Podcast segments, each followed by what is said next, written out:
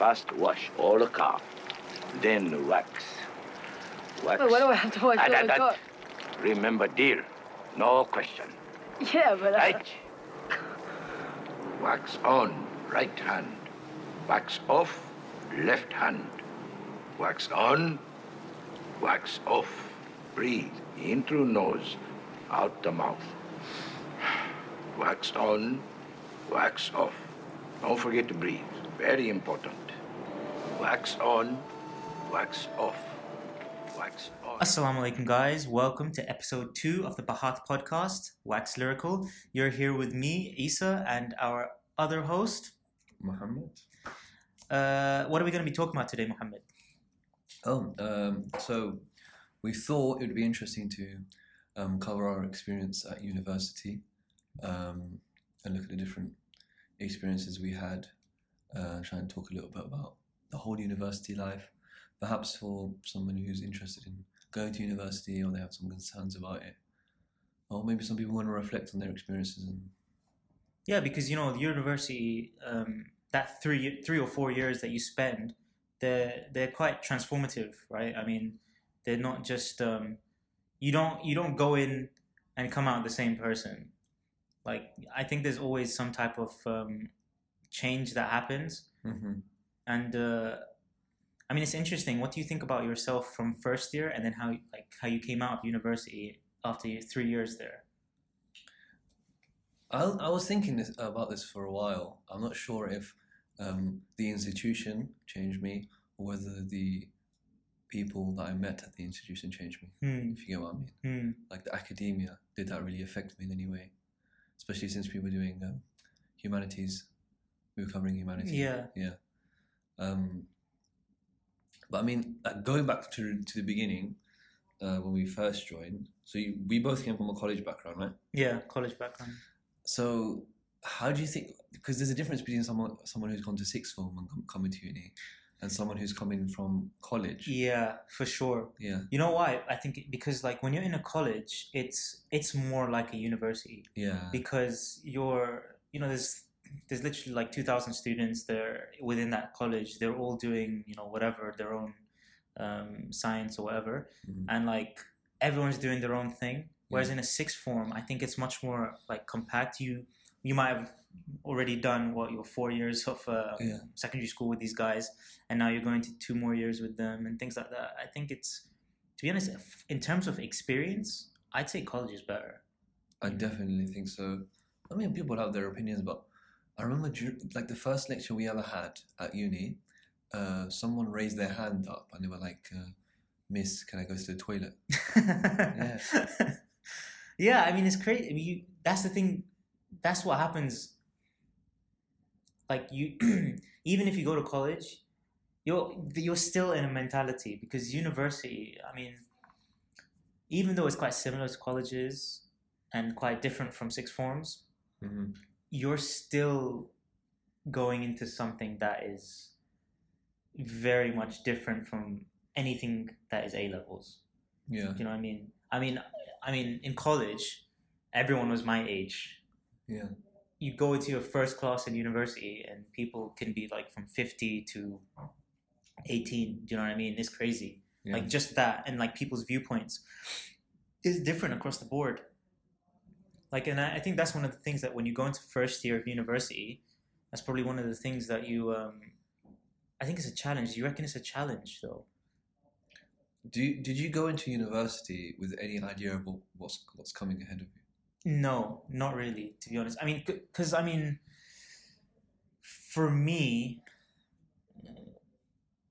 I, I, I, I wasn't really focused on school. I mean, I didn't really do that well, and I didn't focus a lot. So for me, I didn't have these um, these great expectations. I didn't even want to really go to university, and it's quite ironic now because I'm doing a master's. so Yeah, you know i'm like i've prolonged that but um for me i didn't have any expectations because i just i never looked at it you know because when you're in college you kind of you're doing your own thing and you you kind of get lost in that concept of like this is just i'm gonna be like this even though it's only two years you know what about you what do you feel in terms of finding your feet in first year, I mean, you're getting used to the whole.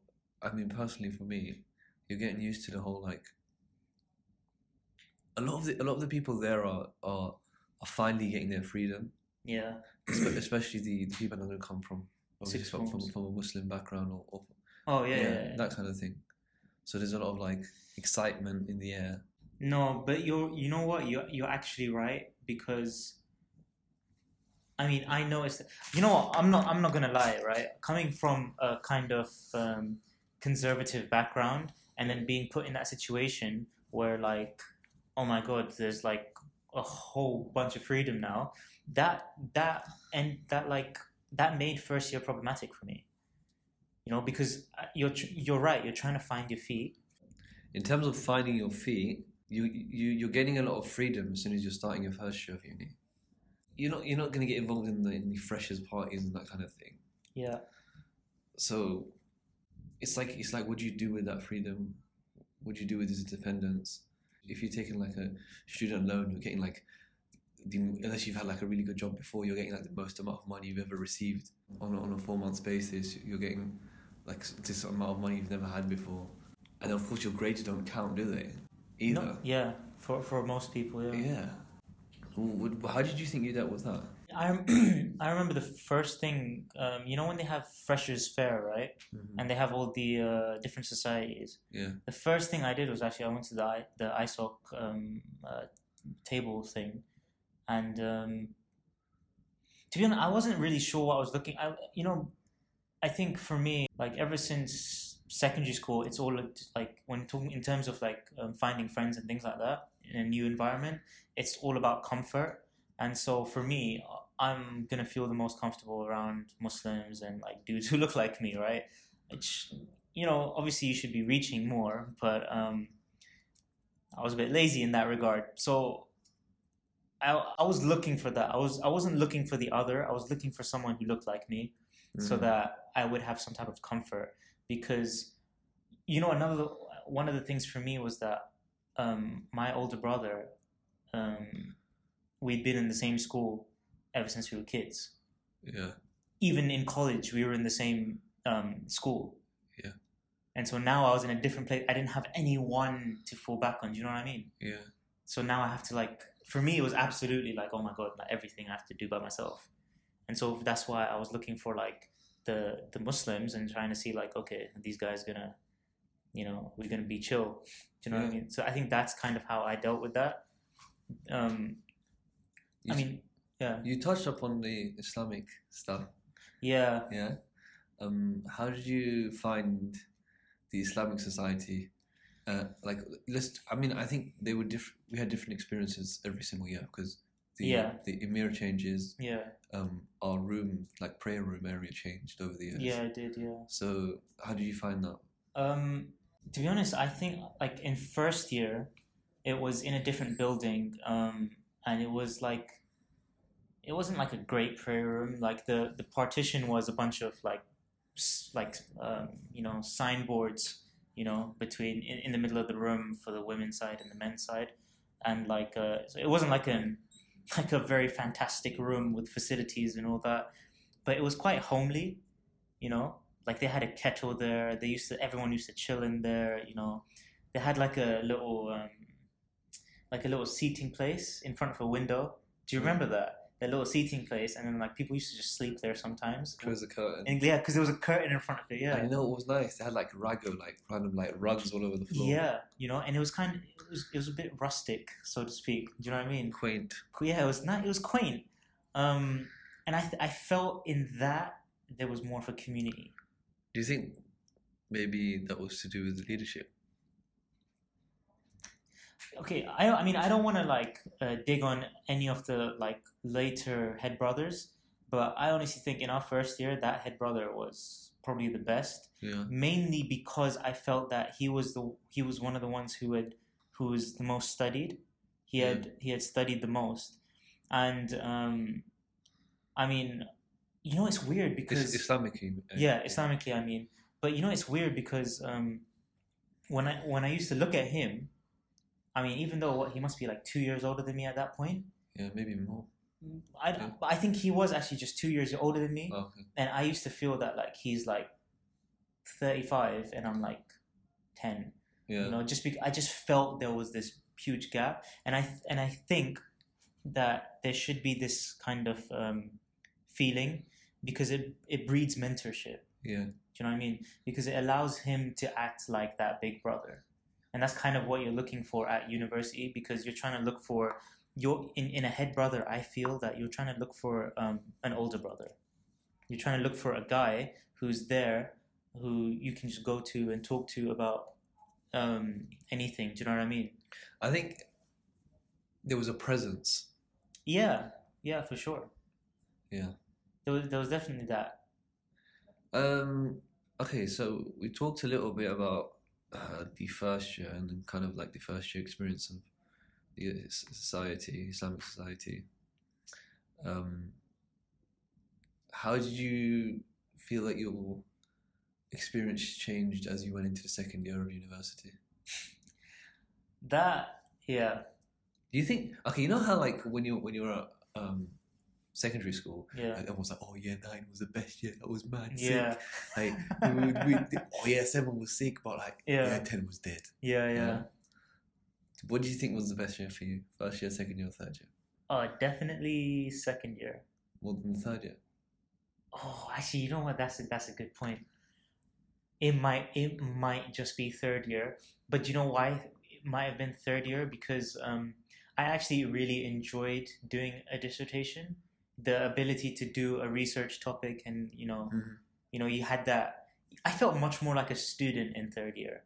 Yeah. I mean, there were modules I enjoyed in second year and things like that, but um, like I met one of our really good friends in third year, Yeah. and you know we spent a lot of time in the library just like semi like just goofing around and semi actually doing work Yeah. and we had like good conversations man Yeah. do you remember like we would actually do like like we, you'd engage in more things so i think third year i think third year because of just what it offered I think um, it would be second year was good. Third year was better simply because of friendships. Yeah Um, and I think if anybody is thinking of going to university, when you leave, you're going to realize that the best thing that you get out of it is uh, meeting new people. Um, the academia is good, depending on what institution you go to, but that's not that's not the main uh, that's not the main benefit you're going to get. You're going to you're really can you'll develop your character. You're going to meet new people, and they're going to shape the way you think. Hmm. Um, so I I personally enjoyed the final year. I think that's because you've developed so much, and then you're finally in your, your final stages. The pressure's on, and you have your your your friendship group around you for support.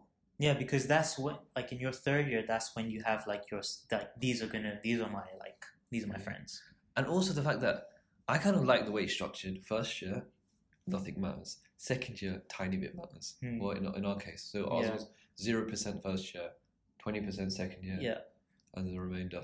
yeah you finally get to the final stage and your third year and you've been waiting for three years to actually do something substantial and then you and then and then you, you have to get to work. I kind of like that pressure.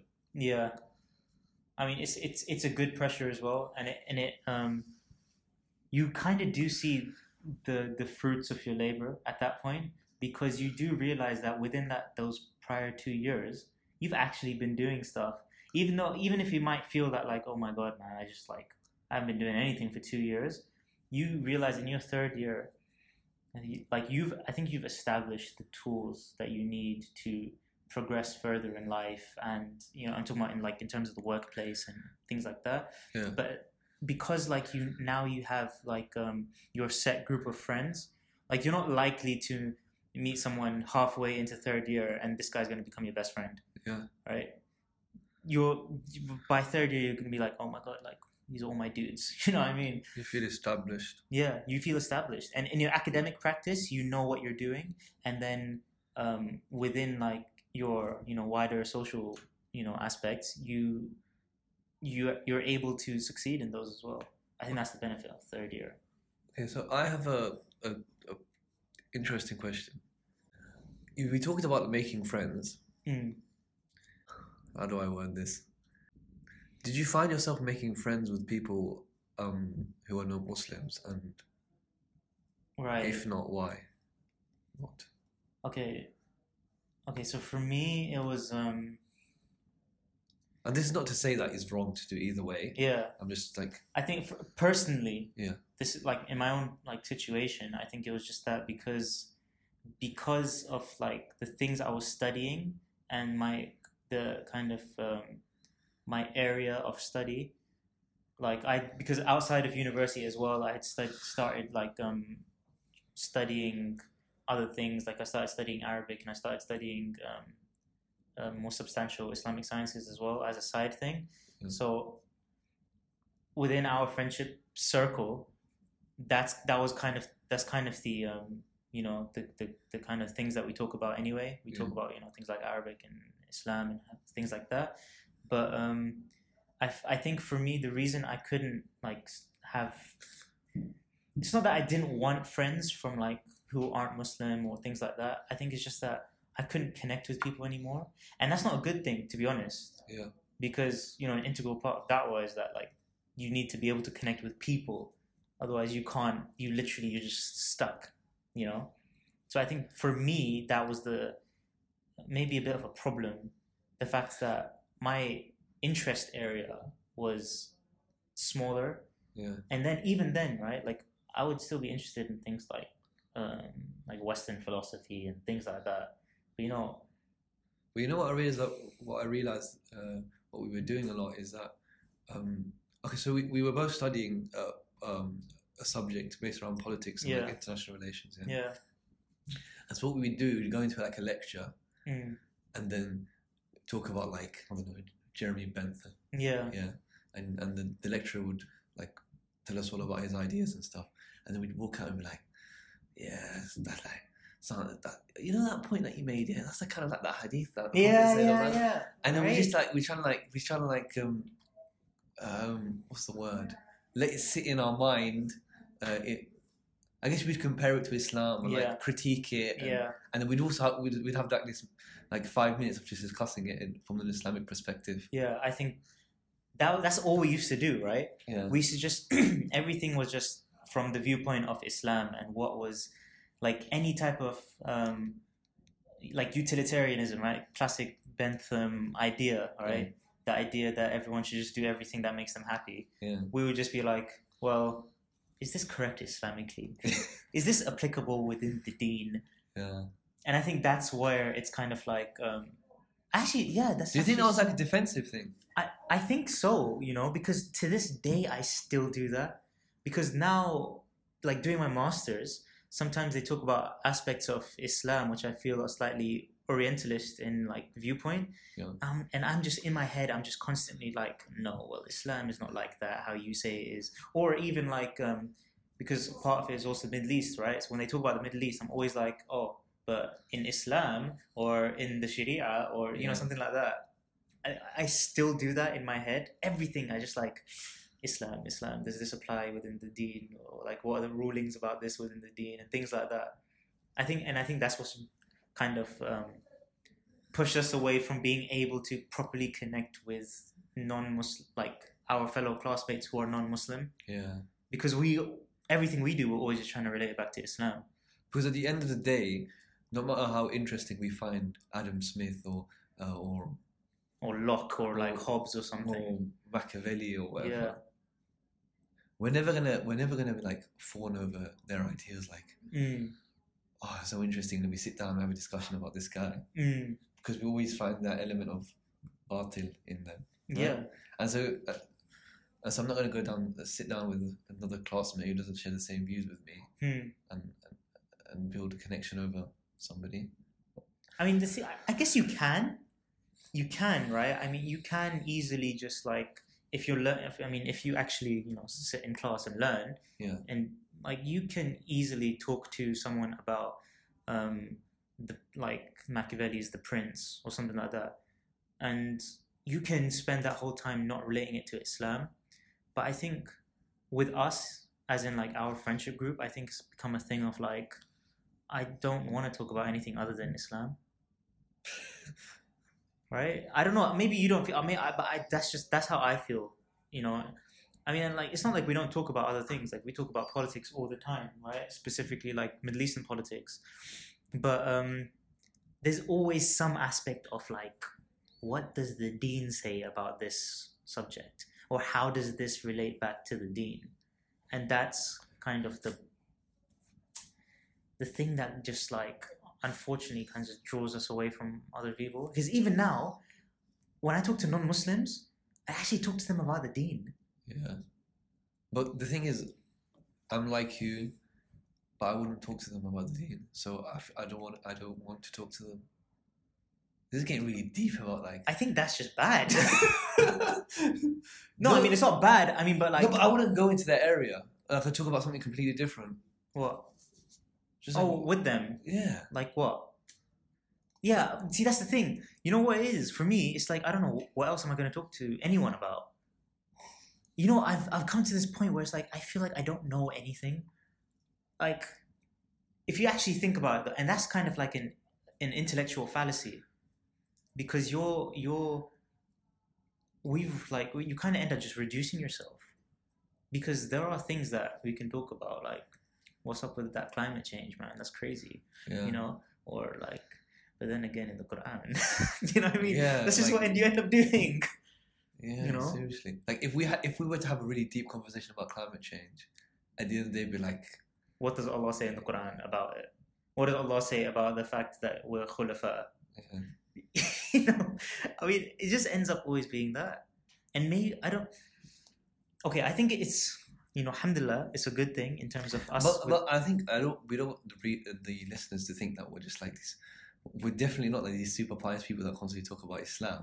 But our political mind is centered around the idea of Yeah. Islam, yeah, yeah, and the Yeah. values uh, and morals that that is supposed to yeah, that that being a Muslim uh, mean it should be right.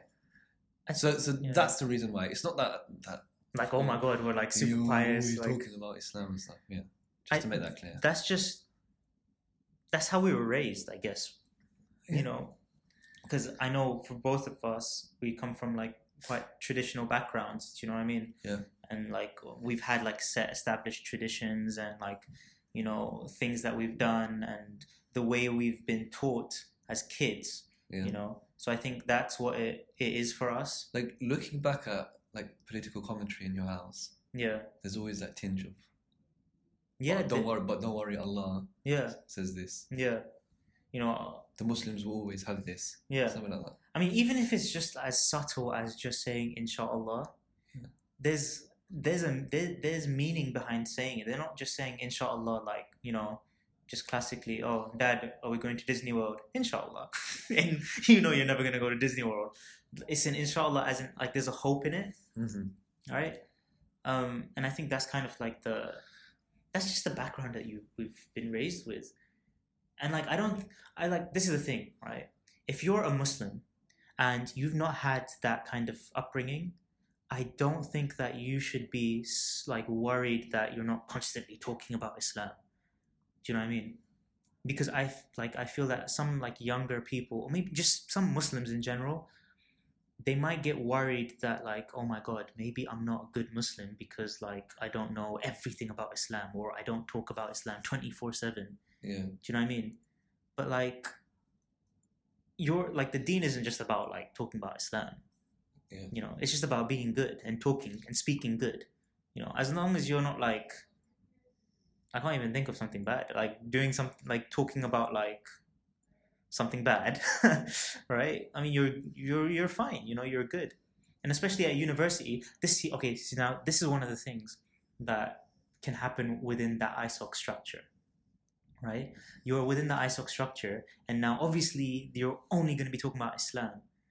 And if you talk about something other than islam sometimes within the isoc structure it can be seen as like oh why isn't why is he talking about something else do you know what i mean In, in what way? like okay i'll give you an example here. Like one time i was reading this book. I was just reading a book in in the in the isoc right? And um while i was reading this book this brother comes up to me and he's like oh what you reading? I was like oh it's just this book. He was like oh do you know what's a better book? I was like what? He's like the quran. I was like i mean yeah but i mean like i'm just reading this book at the moment. Like there's nothing wrong with just reading a book. But you see what I mean? You're not doing something that is absolutely connected to Islam, and so because of that, you've just like you people within the ISOC structure have now just like you know made you feel awkward about it. And see, that's a problem. You know, that's that's kind of a problem with with it within that. You do, you don't have the um the uh, the um the uh you you can't express yourself anymore, and that that's why I think that's something that needs to change within ISOC structures within universities. We should be able to be ourselves within goodness. I mean, it wasn't like I was reading something dodgy. Do you know what I mean? Mm. That's what I mean when I when I talk about that. Like I don't know if you've experienced that, but that's something that I've experienced within the ISOC structure. And this is something that should be addressed by head brothers and just people, anyone who goes to the ISOC. Not everyone is going to be like them. People won't even know how to pray sometimes. People don't know how to do wudu. People might just be new Muslims, might be reverts, might be converts, might be, you know, all types of things. You just need to, I mean, that's part of da'wah, right? You need to be able to engage with those people like as they are. You can't engage with them as you want them to be. You know what I mean? And I think that, yeah, I don't know. I, have, I don't know. Have you, do you reckon you've seen, like, felt that within, within um, young Muslim structures? This idea of like, everything should definitely be about Islam in everything. It's a deep question. I th- okay. If I was to sp- um, list one um, criticism of of um, Islamic societies, it would be that they often become extremely cliquey. Mm. You know, we were doing. Uh, I, I recently did an, an article on um, on uh, a Muslim sorority, Yeah, which is like, how do you explain the sorority? just It's- like it's a society. It's a society. right? It's, it's like a closed society. Um, that that's um, It requires certain things of you before you can enter the society. yeah. Um, and it's a, like an American tradition. Yeah, We don't really have them here. Um, and she, this woman started a Muslim uh, sorority. You can check it out on the website if you want. I think it's like the third, third slide on Yeah. the homepage. Um, and she had the same issue with the MSA, which is Mm. the equivalent of of Islamic society in America.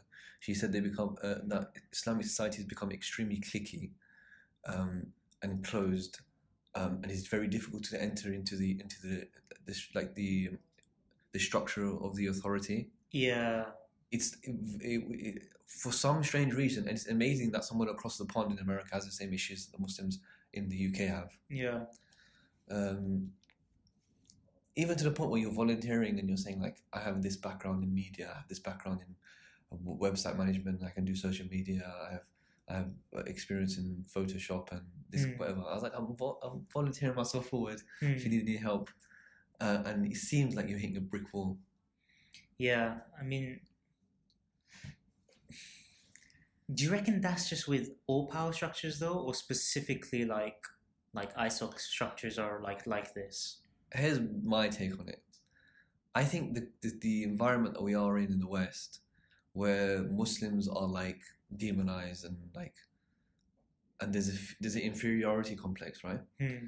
When you when you ta- when you take when you take the, the these groups of Muslims and you put them into an Islamic society Yeah, where they are the they are the, all of a sudden this guy called Iqbal Hmm. yeah, he's the he he gets the position of authority in in in the, in the, in the Islamic society. yeah. I don't know, man.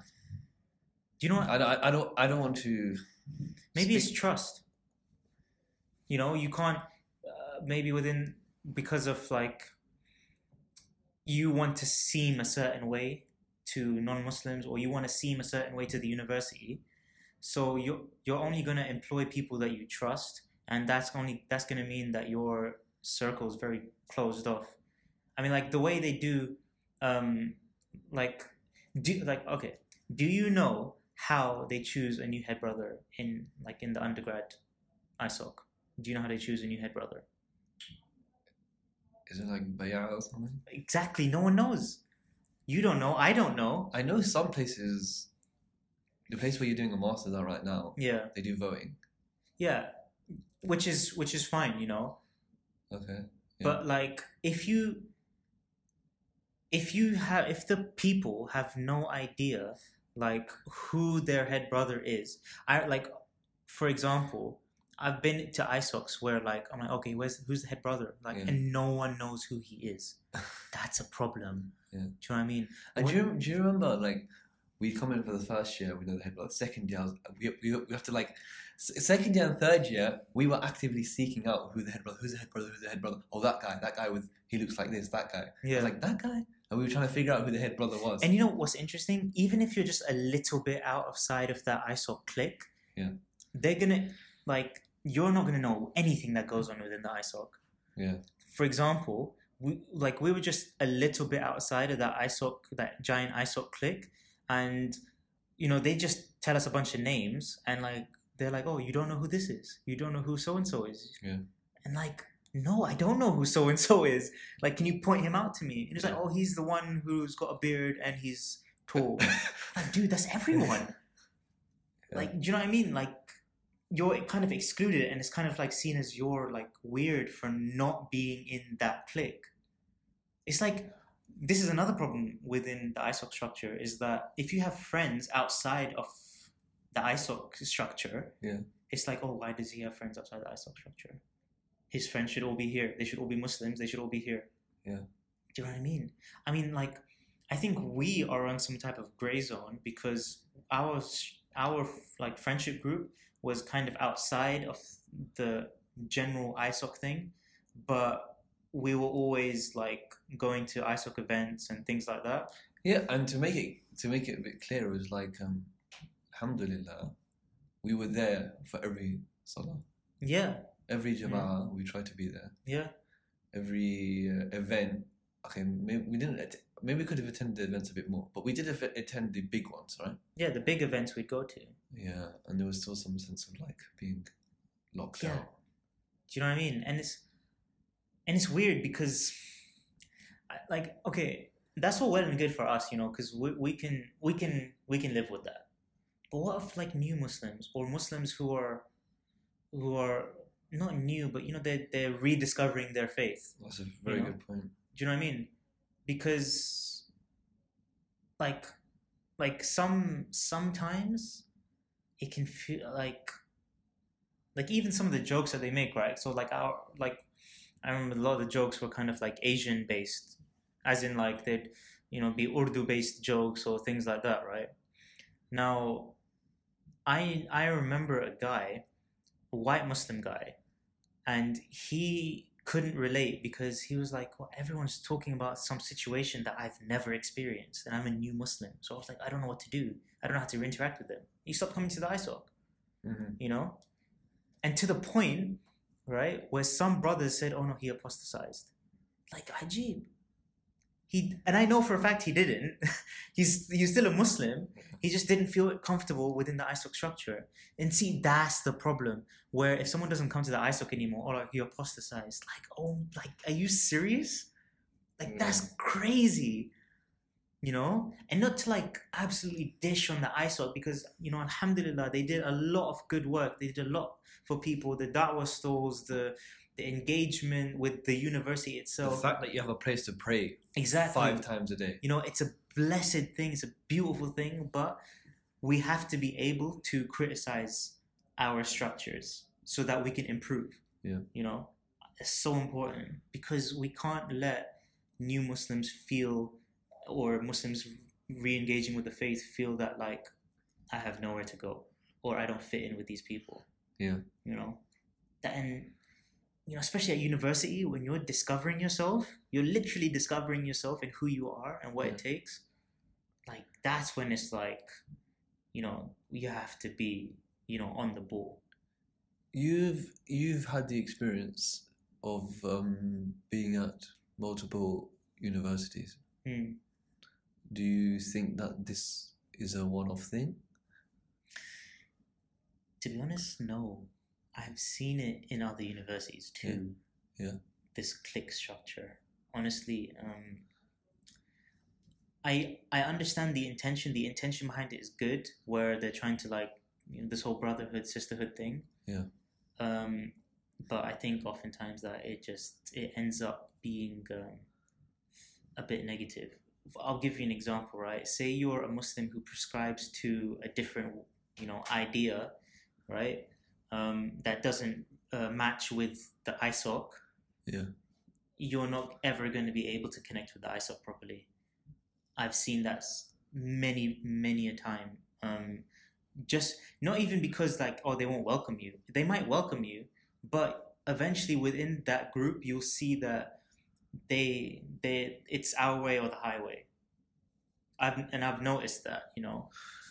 Um, I, I, again, I, I think that's that may well be true, but there's points where you don't even get to know someone well enough to understand, like, the, people have been like ostracized, and they don't even know the the, the background of, of the said person. Hmm. So it's not even a, a thing about oh that guy's bookie. Yeah. It's just you haven't got to know the guy to know. Yeah. You know, there was um, a friend of ours who's who prays with his hands on the, on his sides in the the, the Maliki position, right? Yeah. The southern. The sadl, yeah. And so people don't pray behind him because they think he's a Shia. Yeah. It's crazy, bro. It's crazy. But if you actually spoke, there was a noise. But but if you actually spoke to him, you would it would be it would you would understand. I think I mean that's just the lack of that's a lack of education and it's a lack of wanting to learn. I mean I mean without dropping like a hadith on podcasts, right? I mean the Prophet wasalam, literally said seeking knowledge is an obligation upon every Muslim. Do you know what I mean? Yeah. And seeking knowledge is not like, you know, running to Timbuktu and like living in the desert wearing, you know, one cloth wrapped around you. Like you can seek knowledge, but just put some effort into it. Seeking time is a seeking knowledge is a long term solution, but if you were able to interact with the person, the person would be able to educate you in, In, that second, second. yeah, you're Excuse right. me, brother. Yeah, What is that? yeah, Oh, I'm doing this because of this. yeah, Ah, okay, I see. mm, You're actually not that. You're this. yeah. And then it's it's, I mean, it's even a non-issue. I mean, even with regards to like, um, um, like it's, even if the guy was a Shia, Yeah. you know, and it's a Sunni guy praying behind him, like, or it's a Shia and he's praying behind a Sunni guy, Yeah. right?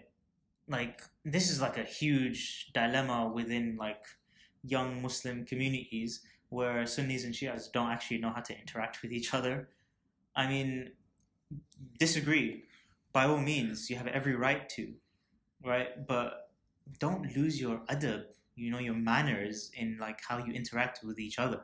Do you know what I mean? Yeah. Because even okay, at the most extreme, extreme point where you're like, oh, he's a non-Muslim, you're still not meant to act bad towards people who aren't Muslim. Let's forget the fact that you know this whole that point of like calling someone a non-Muslim, but like you can't even act bad with non-Muslims. So why are you acting bad with this guy because you think he's a non-Muslim, even though most likely he's a Muslim and you've just made a huge mistake. Yeah. Do you know what I mean? Like that's just a very like a very basic thing that everyone should just like grasp or should like try to engage with. Is just manners, you know, just manners. Just be like, just be nice, you know, just be nice to people. I mean, it's not that hard. We've kind of diverted from the original Yep. of this A little bit. But yeah, there's no problem in it, man. I think we're covering interesting topics anyway. An interesting, po- an interesting point. Um, so, on the topic of the Islamic society, uh, how do you how did you find events? And Mm. bearing in mind that we have been to different universities around London, and we have attended other events as well. yeah. I have been to like quite a few. Um, how did you find events? In what in like in what regard? Like in terms of how they organized it, or like who they brought in, or what they spoke about. Everything, um, the breadth of them, and Okay, you know what? the topics that are discussed. So you know, there's like a have you ever, have you ever noticed that there's like a general across all universities ISOC event structure, right? Where they start with um, some guy reciting something from the Quran, Yeah. and then they like have an introduction, like the head brother or something gives an introduction, and then the speaker comes on, and then there's like a question answer thing. Have you ever noticed how whenever they recite something from the beginning, right, when they're reciting from the Quran, Yeah. the verses they're reciting has nothing to do with the topic. I, I wouldn't agree. Dude, every time I've been to an event and they're reciting from the Quran, No, that- we've been to marriage events. But, I mean- but they didn't. They weren't reciting ayats from the Quran that had anything to do with marriage. Actually, I didn't go to that event, did I? No, I went to that event. And what, what did they read before that? I can't remember what they read, but I remember thinking, why aren't they reading ayats that have something specifically to do with marriage? Uh, I don't know. I think they do. I don't know. I mean, a lot of the time. Okay, do you know what? Okay, the we had, ayat- we had a charity auction. The ayahs before that were definitely they were to do with giving charity. Okay, but I have all. But most of the time, when I go to an event, Yeah. they're always the ayat they're reciting are to do with knowledge, which okay, generally, yeah, that's great because you know you're at the, at the event to gain knowledge, but you know if if we're people of Quran and Sunnah, right, and what we're talking about is relating to the Quran, then more than the general topic, should the specific topic that we're talking about relate more to the ayat that we're reciting? I mean, that will. It, I think it's a good precursor to like, okay, where you know Allah mentions this topic. This is something that's important that we should be talking about. I don't know. Maybe okay. Maybe maybe I'm just like hypercritical about um, things like structure. Do you know why? For me, it's because I don't like the topics that we talk about in ISOCs. Yeah. We always talk about. I mean, yeah, it's necessary, but like, we used to. We always talk about like really like um complicated things. I Like- think I think uh, maybe we're a bit passionate about this because the whole point of Bahath as a website was to find interesting and unique um, yeah, unique. um, like concepts and ideas from the Islamic community. That's the whole point of the website. Yeah. Um, uh, and so we like our events to be in the same.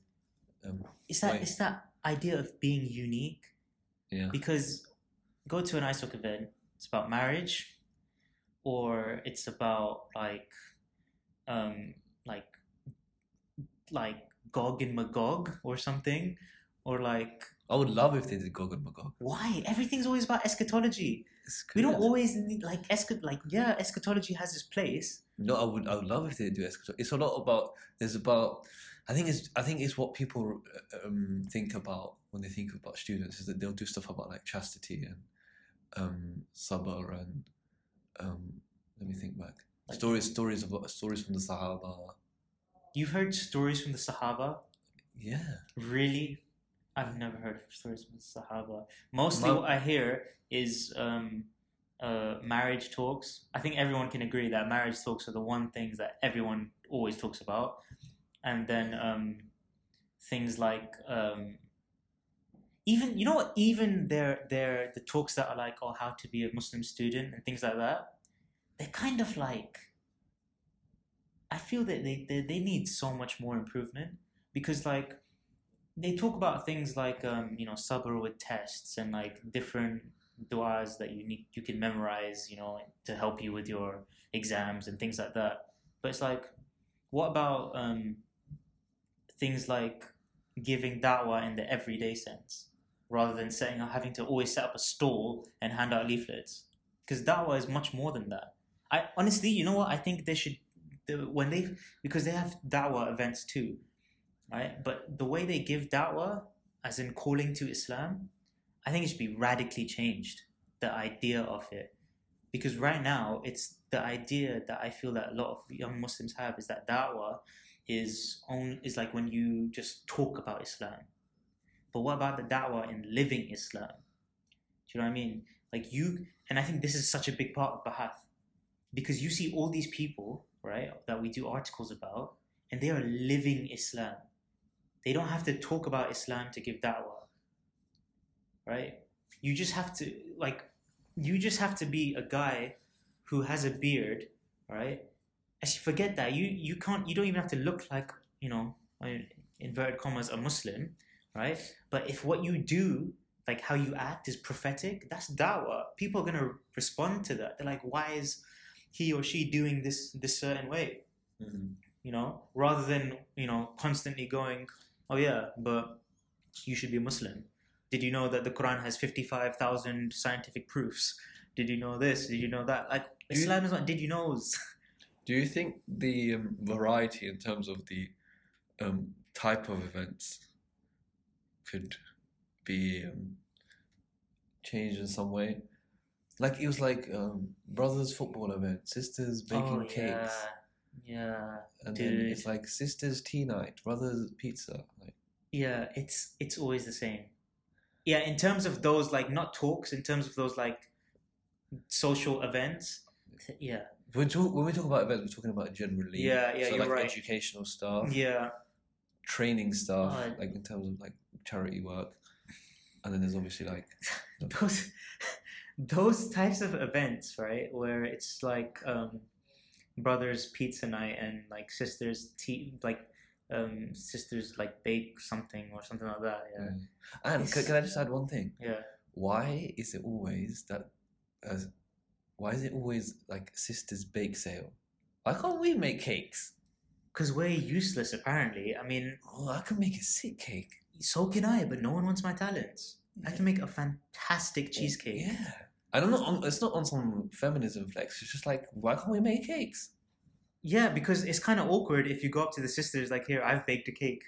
You can't do that. It's weird. Don't do it. You know. But you, some like, I want to bake a cake, man. Yeah, Like, it's just that's the thing. You know, like things aren't like spread out evenly. You know, they're not spread properly enough.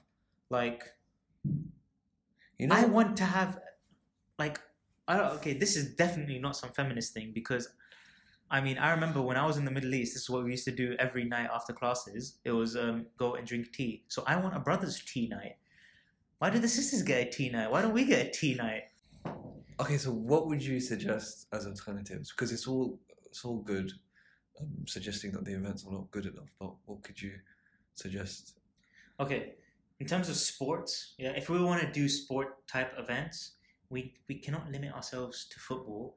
Last year, I remember in my undergrad they started doing cricket as well. Yeah. That's nice, but can we think of other sports? Maybe we- maybe we want to go. You know what? Even like this sounds really weird. Yeah, have you ever seen squash? Do you know how to play squash? You like smack it against the wall. Dude, that looks so fun. I want to go do that. To, to, to be fair, yeah, Yeah, there was advocate. Yeah, if they go out and they start making all these events, oh, let's do a basketball event, let's do a let's do a squash game, let's do a yeah, let's do a lacrosse thing.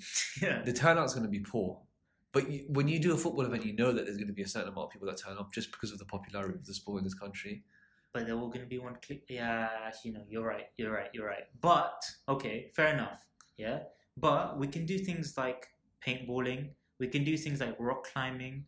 We can do things like what's that? There's that um, go ape.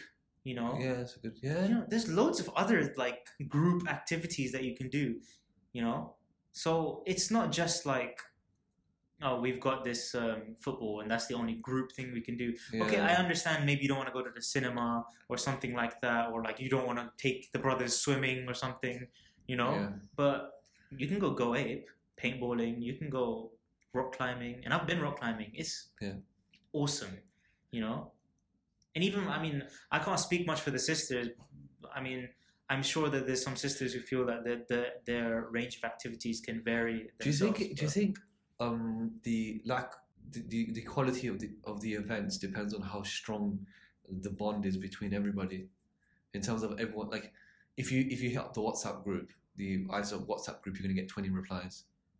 Yeah. when know- it's like when it's so disconnected, and you're not sure sure who's gonna turn up, then the events kind of they kind of uh, get a little lax.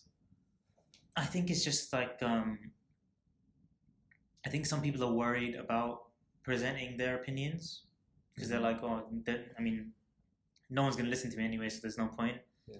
But I think that people should engage a lot more with their ISOCs, especially if they feel that they are they're not very much involved in their ISOCs. I think what's important is that if they start, they should engage much more and much more frequently and if they want to maintain their own thing, that's all well and good. But make sure to engage with your ISOC, that and get your voice heard. So someone made a good point uh, once, because you know you have the like um, country nationality based societies. You have the Bangladeshi society, Yeah, you have the Pakistani society, and the Somali society. Yeah. Someone made the great point of yeah, you should do your your, your nationalist thing. Mm-hmm. Um, nationalist is that rude? Your Asab, yeah, no, I mean, yeah, your your your, you're proud of your, country thing. proud of your country. Yeah, You should do that thing, but but since you you've got uh, you're from a Muslim majority nation, then maybe you should collaborate with the Islam, uh, Islamic society in some way. I remember the, the, the Somali society did something similar. Oh yeah, yeah, yeah, I remember that.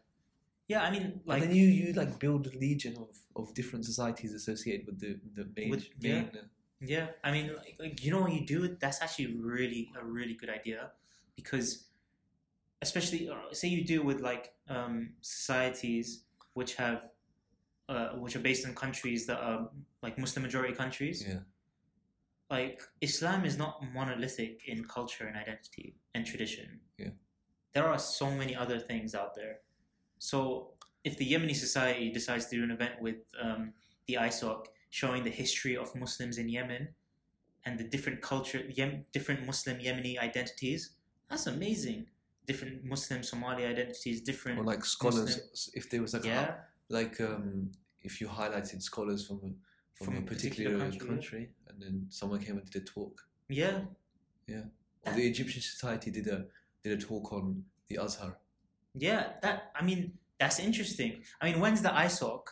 Because like okay, let's take the Azhar idea, right? The Azhar, right? It's an interesting thing. Like you want to know, like, oh, how did this come about? What is it? I mean, and it's it's an Islamic thing, obviously, Yeah. but it's not really in the ISOC's agenda to talk about the Azhar because it's not really relevant.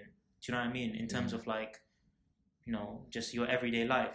But if you're doing it with with the Egyptian society, yeah the Azhar is absolutely relevant for the, Egyptians. the only thing once again playing devil, devil's advocate yeah, um the reason why these societies exist normally is because there's a long there's a strong like nationalist um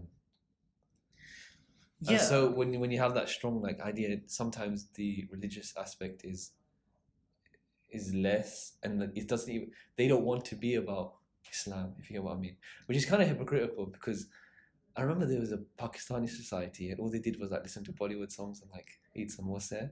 yeah, Which the Islamic Republic of Pakistan, the whole concept of your country is Islam. yeah. Um, That's problematic. But that's the thing, you know, if if the ISOC made those moves to encourage such collaborations, yeah. I mean, I'm I don't think that Even if it was from their perspective, like a, um, to take advantage, yeah, so, quotation marks. so to speak, yeah, you, the these these these specific societies are gonna want to join with the biggest the biggest group uh, the biggest Yeah. society in the university yeah, of course, b- by by a large margin in most universities the largest society is the islamic society yeah, exactly. I mean, how many Muslims use the prayer room? You know, they need that those facilities and things like that. Th- These these things should definitely be looked into. Mhm. You know, I think it's really important. Um, yeah, it's it's it's an important thing that we should be looking into. yeah so i mean that's an element that perhaps could be improved um and we've kind of made this whole podcast about about the islamic societies um, which wasn't our intention, but hey, people are passionate about things. Yeah, and, Sometimes. and it is. I mean, it is an important part of uh, university life for a Muslim. Yeah, so I guess we're gonna we're probably gonna wrap it up now. Any any last uh, comments, Isa? Uh, no, I'm good. I think that was. I think that was. I think that was. Do you feel do you feel as though you've like you fleshed out all your Like let all the demons out. yeah? This is this was quite a more serious podcast uh, as opposed to the first episode. Um, but yeah, as you were saying, you're just um, Yeah. explaining um some of your frustrations, and it's all it's all to benefit, right? yeah it's all to to breed that conversation to help people in in in kind of discovering what they want to do um yeah i mean yeah, I know I criticize the ISOC a lot, and I, like as I mentioned earlier, like there are lots of good points to the ISOC, but it's just something that we need to do. I mean, we can't just you know be very you know passive Yeah, people. You know, if we want to things to change, we need to do those. You know, yeah, I would reiterate your points because uh, I don't think we would have met if it wasn't for the Islamic Society. right? exactly. Yeah. You know, and then there wouldn't be a Bahath. Yeah. But there is a Bahath. And there wouldn't be a wax lyrical. there would not be a wax lyrical. That being said, Before we finally close, uh, we have a request. If you could leave a, if you could leave feedback, um, if you're listening on the, if you're listening to this through the iTunes store, then it would be fantastic if you could rate the podcast and leave a lovely comment. Um, that would be greatly appreciated. and you can even leave any podcast ideas that you want us to talk about in the future. You could tweet us Tweet us at Bahath Mag or the, the or the wax. There's a specific wax lyrical handle. It's um, at wax, wax, lyrical cast. cast.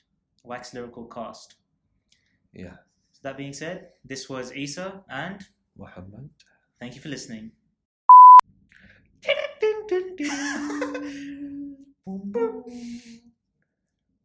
Wax on. Daniel-san. That's racist.